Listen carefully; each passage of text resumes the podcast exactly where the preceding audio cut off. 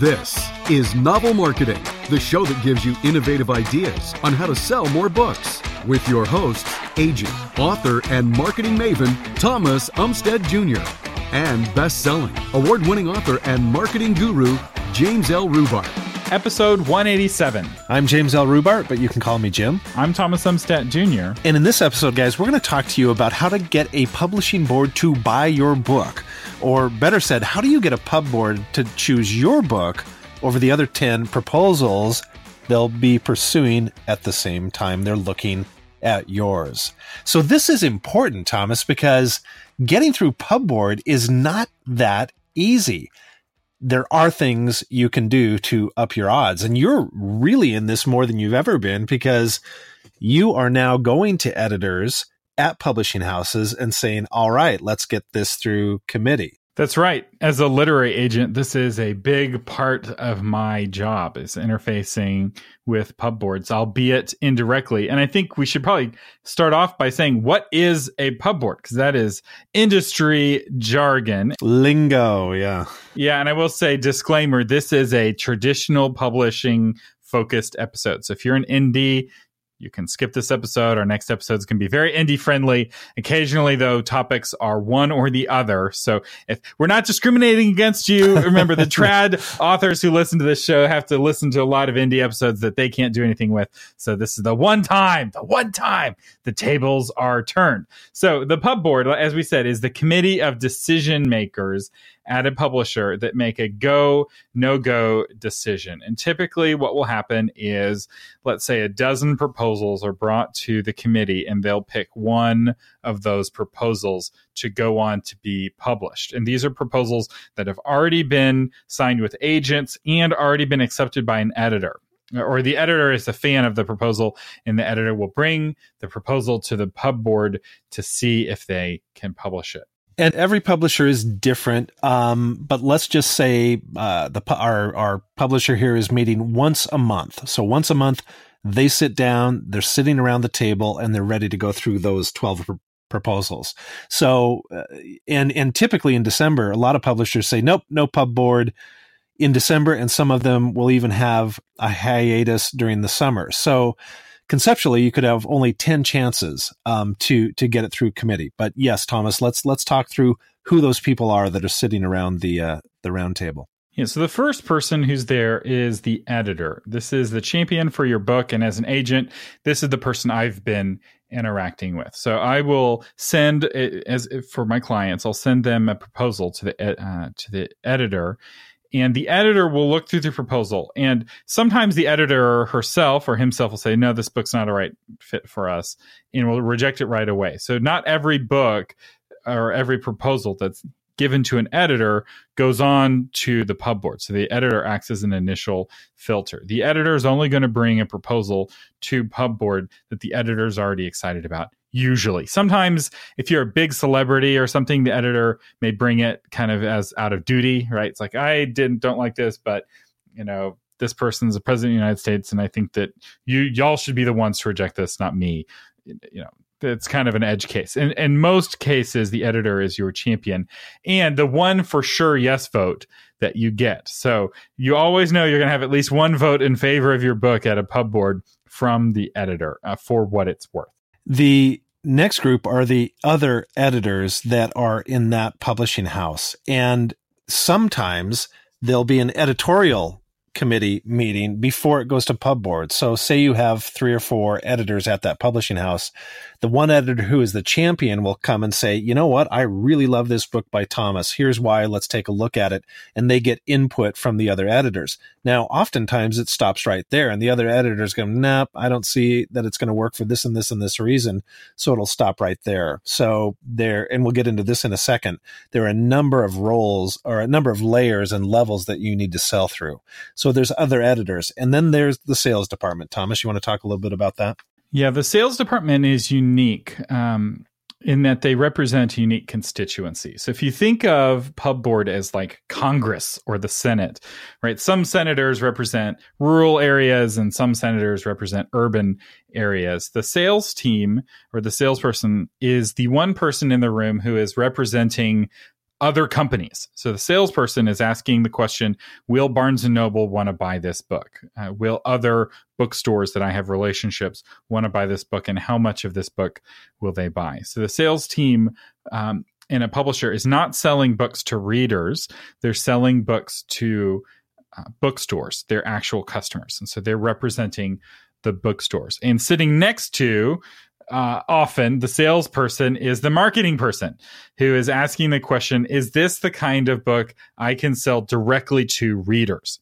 Uh, and and sales and marketing are different in a big publishing company. Uh, if indies often have these combined because they do everything direct to reader through Amazon. But uh, if you are traditionally published and you're wanting uh, print sales through traditional brick and mortar bookstores uh, to work for you, there is both a sales question and a marketing question. And these may have different answers, right? The salesperson is like, oh my gosh, Barnes Noble is going to love this book. Mardel is going to love this book. I think they'll buy it right away. Whereas the marketing person is like, I don't know if I can put it together a marketing plan with this author. Their platform is really weak. Or the inverse, right?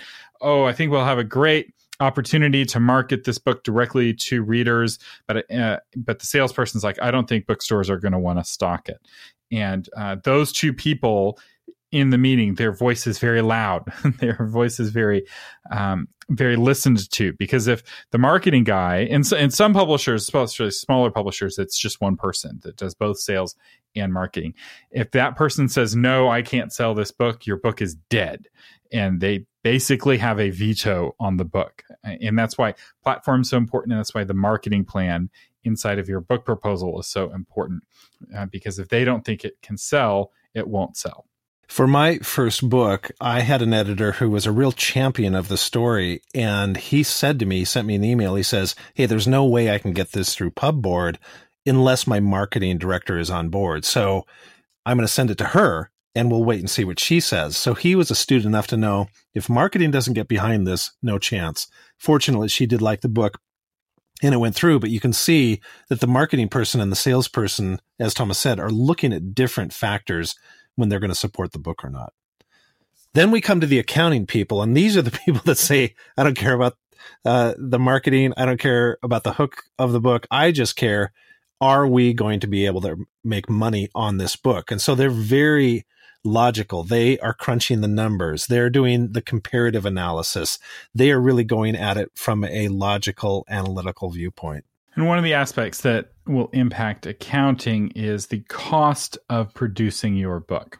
So, one of my clients is putting together a book proposal right now that has lots of graphical elements in the book. It's a very beautiful book with lots of sections and call outs and graphical elements, which is going to make the book fun and more fun for read to read for readers. So it's the sort of thing the marketing person is like, ooh, somebody flips through this in a bookstore, they're going to want this book.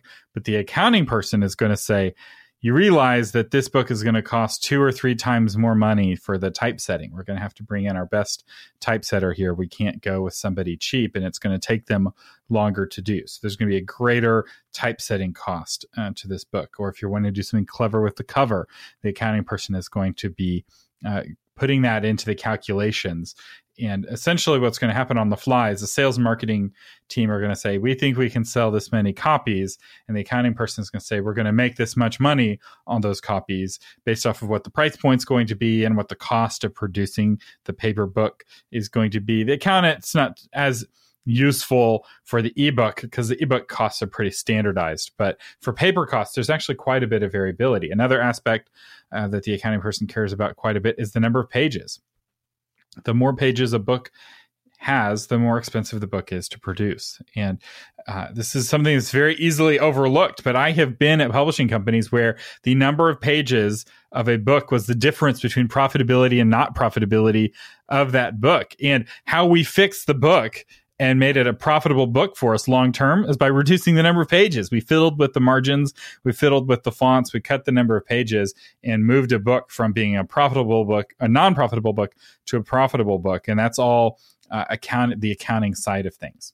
Yeah, and you're going to have some conflict between marketing and accounting because the marketing person is going to go, "No, we've got to do this. This is the thing that's going to be the hook that we can get out there." And the accounting person is going to be great. So you're saying we can make up our losses in volume, right?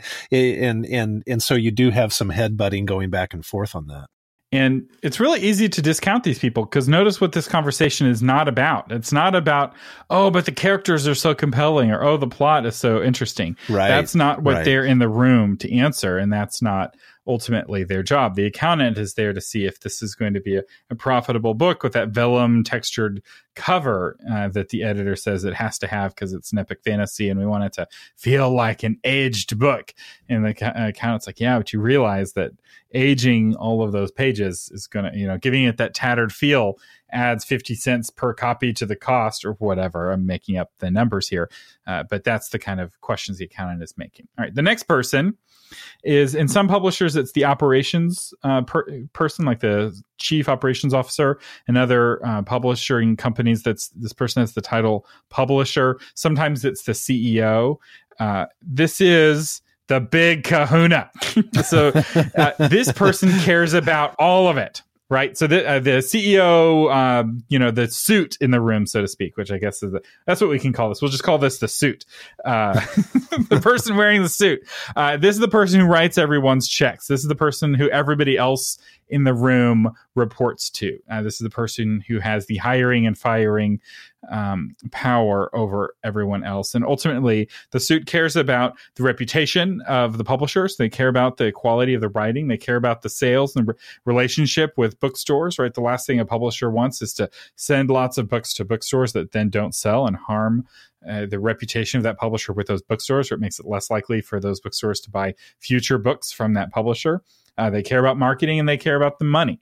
Uh, and this is the per- another person has single-handed veto power, right? If the suit doesn't like it, it will not move forward. And that's just a pure power play, right? This is the person who has the power to make it happen and the power not to make it happen. And in some companies, um, the everyone else on the board is basically like their counselors in a throne room in the yep. you know the ceo yep. or the publisher the owner the suit person uh, is there and she has the final say so and the only say so ultimately everyone is just giving her feedback and she makes the call um, and and you know some people she'll listen to more than others uh, but this is a very important person and it's perhaps good to know who this person is in the room when your book goes to pub board uh, or at least know the sorts of things that they care about.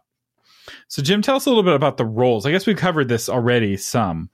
Yeah, we have covered a little bit already, but I want to go back just for a second to what you said. A lot of people do not know who that publisher is when they're propo- when they're doing their proposal or when they're working with their agent on that proposal. The agent might know, but you as an author should know as well. You should do your research. You, and again, today with the internet the way it is, you can find a lot out about the personality of your publisher, what they like, what they don't like, what they've championed in the past. And with that information, you can tailor your proposal to fit that person probably to a greater degree than you've um, thought about. So do take your time to find out who that publisher is. In my other podcast, the Christian Publishing Show, which I found out we don't mention enough on this podcast because there are topics that we go in on that show that we don't go in on this show. And one of them is a lot of publishing process type questions. And in one of those episodes, episode 15 of the Christian Publishing Show, I interview the director of operations for a publishing company. Uh, so we go behind the curtain and I talk to the suit about his job. Uh, and so if you're curious about what this is like, you can hear it from valuable. the horse's mouth, uh, so to speak. Uh, so that's episode 15 of the Christian Publishing Show. Okay, so let's dive into, and like Thomas said, we've talked a little bit about what each person's role is, but let's just go uh, into a little bit more detail on it. So your editor, your champion, his role or her role is really to get people excited about the proposal, get them excited about the book. And the first layer, usually at a bigger house, is the other editors in the house. And so she will sit down uh, and start the process of selling the book. And a good editor realizes that within the publishing house, I have to sell this book to all the members of the pub board. And that starts with the editor but this person is your champion. This is the person that believes in it. This is the person that essentially is putting their neck on the line to say this is a book that that that we should publish. So what everything that you can do to make their job easier to sell that book behooves uh, definitely behooves your attention. Anything on that, Thomas, that you want to add to that? Well, I'll just say when you're putting together a book proposal, each section of your book proposal is targeted at a different one of these people. So the book detail section is targeted at the accounting person so that they can make their calculations, right? That's where you put how many pages it is and what the layout and the format's going to be. You have your marketing plan, which is in your platform sections, which are for the sales and marketing guys. You've got your sample chapters and your you know annotated outline or if it's fiction the whole book which is for the editorial team. Like each one of those sections of a proposal during pubboard somebody is flipped to a different section. And each section is designed to win over a different one of these people. So they say oh yes absolutely. This is exactly the kind of book i want to do i'll have no trouble selling this or this will totally be a win financially or what have you and the the more you understand that and the better you adapt your uh, proposal, uh, the the stronger it'll be. And this is one of the benefits of having a literary agent. If you go traditional, is that uh, I spent a big part of my job is coaching people on their book proposals and helping them make their book proposals better, right? It's like you should word this a little bit differently, or if you describe your platform in this way, the marketing person's not going to take you seriously. Uh, or you know maybe we can simplify the elements of your book uh, to make it a little bit less expensive to publish. I, I, I give feedback on all these different aspects, as do other literary agents. So let's talk about how does the meeting go? Some things to realize as you're developing your proposal. You are just one of a number of books being considered. As we said, maybe it's 10, 12 books that are being considered. And you have to realize your editor might or might not be good at pitching your book.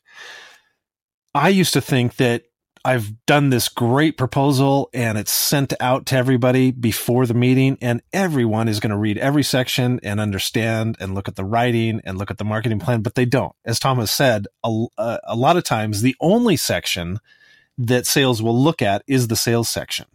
Um, a lot of times the only section that marketing will look at is the marketing sections. The editors just look at the writing. And so everyone looks at just their part of the elephant, except the publisher who looks at the whole elephant as a whole. But consequently, if your editor is not good at pitching your book and driving up enthusiasm for the book, what do you do? Um, here's where you can make a difference. You need to make that hook so compelling and so, oh, I get it that all they have to do is open it up and read that first part of the proposal. The salesperson flips to the flips to the inside of the proposal, maybe at the meeting, maybe they haven't read it beforehand, and they read that hook. They read that initial hook. They go, "Oh, this sounds interesting," and that's why having your quote elevator pitch, even within your proposal, is so critical it's also about asking the question what will impress all of these people and one thing uh, and i have author friends who've done this uh, that impresses the whole room is to create a special video specifically for the pubboard uh, that you prepare and you give to the editor. It's the editor's choice whether or not to show uh, the video, but sometimes this can be the difference maker. Um, and you know, if they're looking at twelve book proposals and only one of those book proposals comes with a video, right? And everyone's gathered around and your head is giant on the projector in the conference room. Suddenly you're they'll all remember yours when it comes to vote at the end of the day. Suddenly you have uh, shocked the Broca region of their brains and they remember you and it and it's your opportunity to compensate perhaps for an editor who's not able to make a strong pitch uh, for your book, uh, they can see your conviction and your passion and your eloquence and your media savvy. The fact that you were able to put together a video uh, says a lot about your technical proficiency and your ability to market the book that are all good things. I have a ba- background. My degree is in broadcast journalism, and I've been uh, in sales and a speaker my entire life. So it's something I'm very comfortable doing. And so when I got my five contract deal with HarperCollins, I did exactly what Thomas is talking about. Because I think, honestly, I think the best person to pitch my book would be me. But I can't get into that meeting and my agent can't get into that meeting. But I can through video. And so I did exactly what Thomas is talking about. I produced a very short video. And by that, I mean it was maybe a minute and a half, maybe two minutes but in that two minutes, they can see my passion. They can see what type of person I am. It's the closest I can get to actually meeting them. And most of the time, because most people won't do it. Most of the time, they will show that video. And in my case, they did. And that was a definite factor in me getting the contract. All right. So, uh, Jim, are there any TV shows that people could watch that will make them better at this process? Please, please, please, please, please binge Shark Tank. You'll learn so much. You will realize if you picture those sharks as um, the pub board and you picture yourself as the entrepreneur, which you are, but your product is books. Oh my goodness. I think you will get unbelievable insights into how you need to pitch your book through writing a compelling proposal. Oftentimes they'll come and say, "Well, what are the numbers here? What are the numbers here? What are you doing here? Marketing wise, what are you doing here?" And if if someone goes, "Well, I'm, I'm uh, you know, it's just it, it's all viral marketing. We got a bunch of PR for our product, and it, and it's sold." Well, what happens when the um, what happens when the, the the viral marketing dies? What's your plan after that? Well, I don't really know. And so um and so that's something that by watching that show, I think you'll glean a lot of a uh, lot of insights. Yeah. That's really good. And one tip I will say when it comes to your proposal, because your proposal has to proactively answer all those questions. Because unlike Shark Tank, you're not there being grilled. And you're probably glad for that because having people say hard things about you and your book is not super fun. Um, and you know it's easier when you aren't in the room uh, not you know so you don't have to you know cry uh, but one of the things that's all that I look for in a proposal that's often a real tell is the verb tense of the marketing section. so, is this author talking about things they have done that were successful in the past, or are they talking about things that they hope to do in the future? And one of the things that I find is that authors who don't have what it takes often are very eloquent about, about what they will do and have very little to say about what they have done uh, which is one of the reasons why this podcast is so valuable if you listen and put it into practice is that if you do the things we talk about in these episodes you will be able to have a very robust here's what i've done and a good here's what i will do sections of your proposal that will really help you stand out from the crowd if any of you have things that you've done if you're traditionally published we would love uh, that are unusual or made an impact we would love to hear about those. You can write to us or you can go on the novel marketing podcast facebook group and post that after we post this episode. Again just a quick line or two about what you did that made you feel like made you stand out and potentially got you a deal. All right. And our featured patron today is lucia's renaissance by cl peterson. Jim it is a novel of 16th century Italy. Um, and in this book, heresy is fatal in late Renaissance Italy. So only a suicidal zealot would so much as whisper the name of Martin Luther. But after Luther's ideas ignite a young girl's faith, she must choose abandon her beliefs or risk her life in the turbulent world of late 16th century Italy. And CLR Peterson, thank you so much for being a supporter of the Novel Marketing Podcast. And if you're not a patron and would like to find out about being a patron, go to novelmarketing.com and hit that patron button, and you will figure out everything you need to know about supporting the show.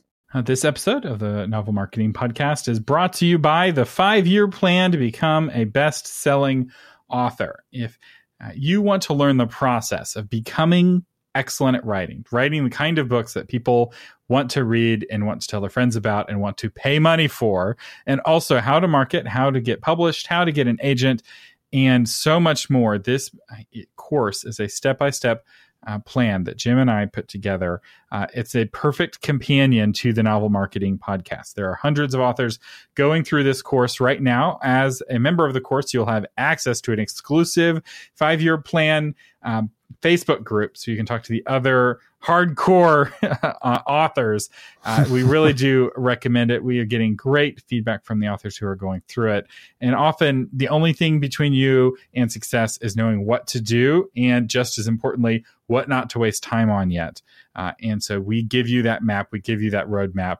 And yes, it's a five year course. you get all five years. Uh, if you're a patron, you save 50%. Uh, this is not a get published quick scheme. This is how to do it right, how to do it right the first time. And you can find out more at novelmarketing.com forward slash courses. Okay, Thomas, you're on Shark Tank, um, and you you want to deal. Which shark would you want? What what would your number one choice be for working with a shark? Which shark? Daymond, probably. Uh, he's the uh, Daymond or Barbara.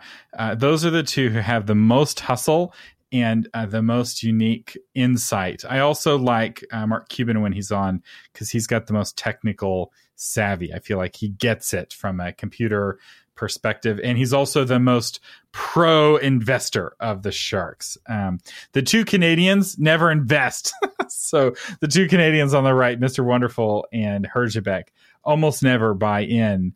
Uh, although I've heard good things from uh, entrepreneurs who've had Mr. Wonderful as a partner uh, he takes such a big piece of the pie when he does invest that he is actually invested in your success. So that, that's me. How about you?